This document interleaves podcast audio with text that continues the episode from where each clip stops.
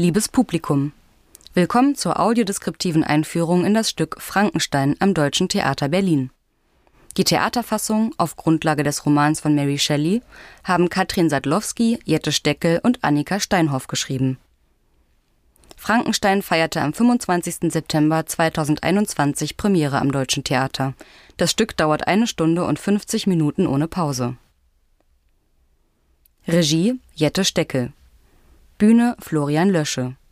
Kostüme Eino Laberenz. Musik Friederike Bernhardt. Licht Matthias Vogel. Video Roman Kuskowski, Movement Directing Kampfchoreografie Vyacheslav Kuschkow, Dramaturgie Annika Steinhoff. Es spielen Maren Eggert, Felix Göser und Alexander Kuon.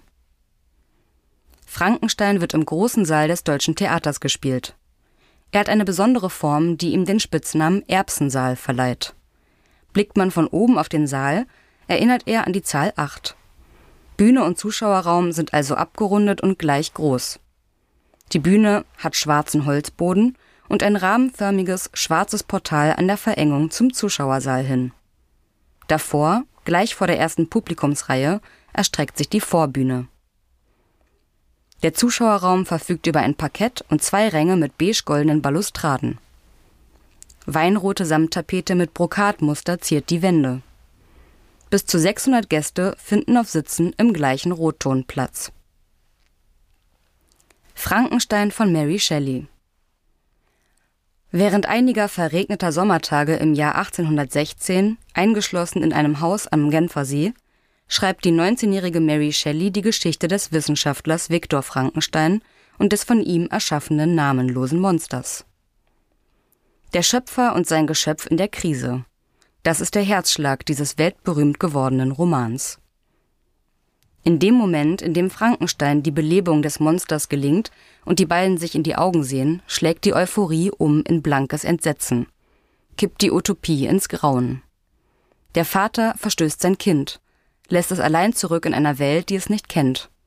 Ohne Sprache, ohne Ort, ohne Erinnerung. Die Entwicklungsschritte des Monsters, die Versuche von Annäherung an die Menschen und der Ausschluss aus dem Sozialraum veranschaulichen eindrücklich die Bedeutung von Monstrosität.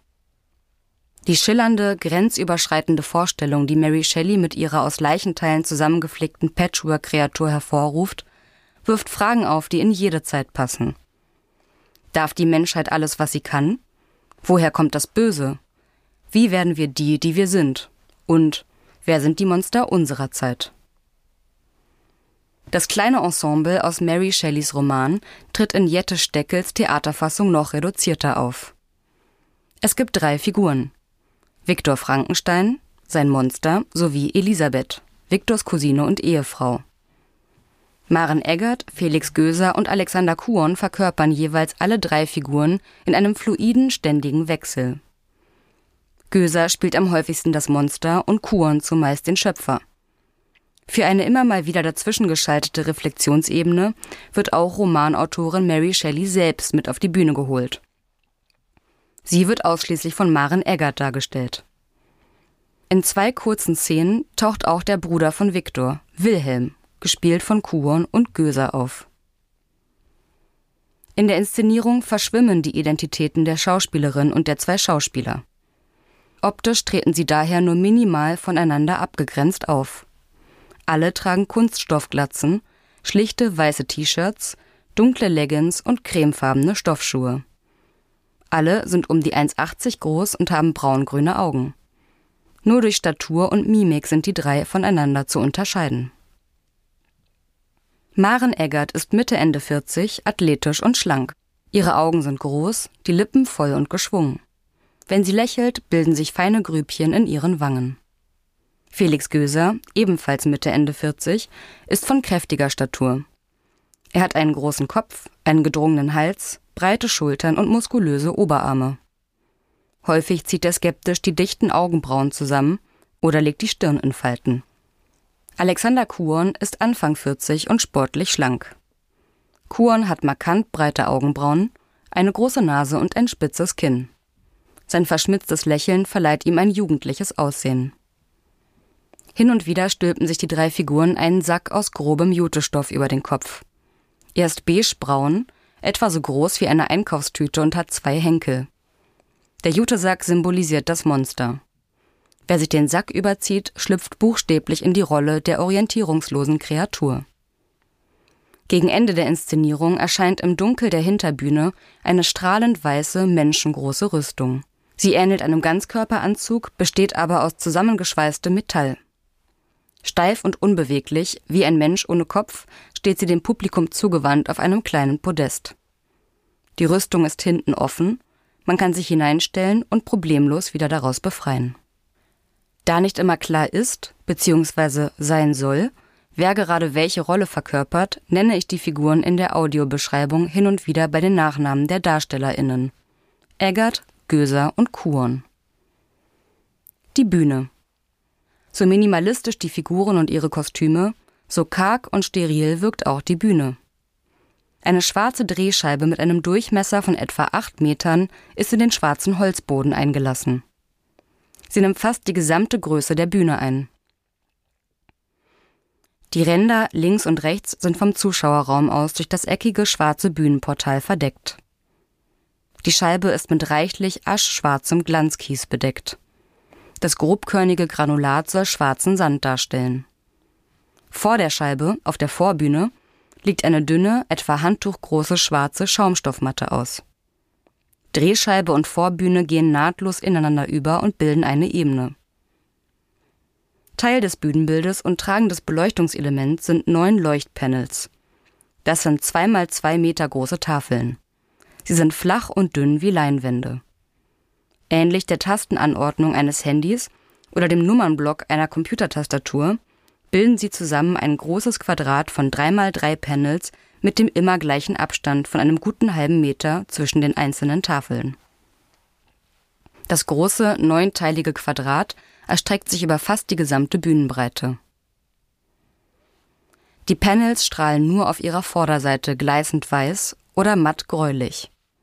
Sie gleiten an optisch kaum wahrnehmbaren schwarzen Metallgittern entweder zusammen als Einheit, als einzelne Reihen oder komplett einzeln aus dem Schnürboden nach unten.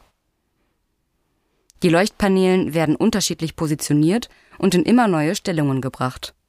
Sie sind in der horizontalen und vertikalen bewegbar und können gekippt werden. Zum Beispiel kann die hintere Reihe senkrecht herunterfahren und mit grellweißem Licht ins Publikum strahlen, während die beiden vorderen Reihen das klinische Licht wie Deckenleuchten auf den Bühnenboden werfen. Oder vom oberen Rand des Bühnenportals sind drei horizontale Reihen wie eine Dachschräge nach unten bis zum hinteren Bühnenrand angeordnet. Sind die Lichtquadrate in Bodennähe und stellen sich die drei Figuren davor, ohne von vorne beleuchtet zu werden, erscheinen diese dem Publikum als schwarze Schattenrisse. Die neuen stechenden Lichtinseln im vollkommenen Dunkel verleihen dem Bühnensetting etwas Laborhaftes, Zellenartiges, Beklemmendes. Die Inszenierung arbeitet mit einem konstanten, beinahe blitzartigen Hin und Her zwischen Schwarz und Weiß. Als kühl verschattet beschreibt Journalist Ulrich Seidler das Bühnenbild in der Berliner Zeitung.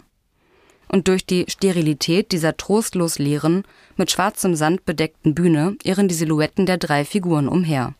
So anonym und austauschbar wie die schwarze mondähnliche Landschaft, die sie umgibt.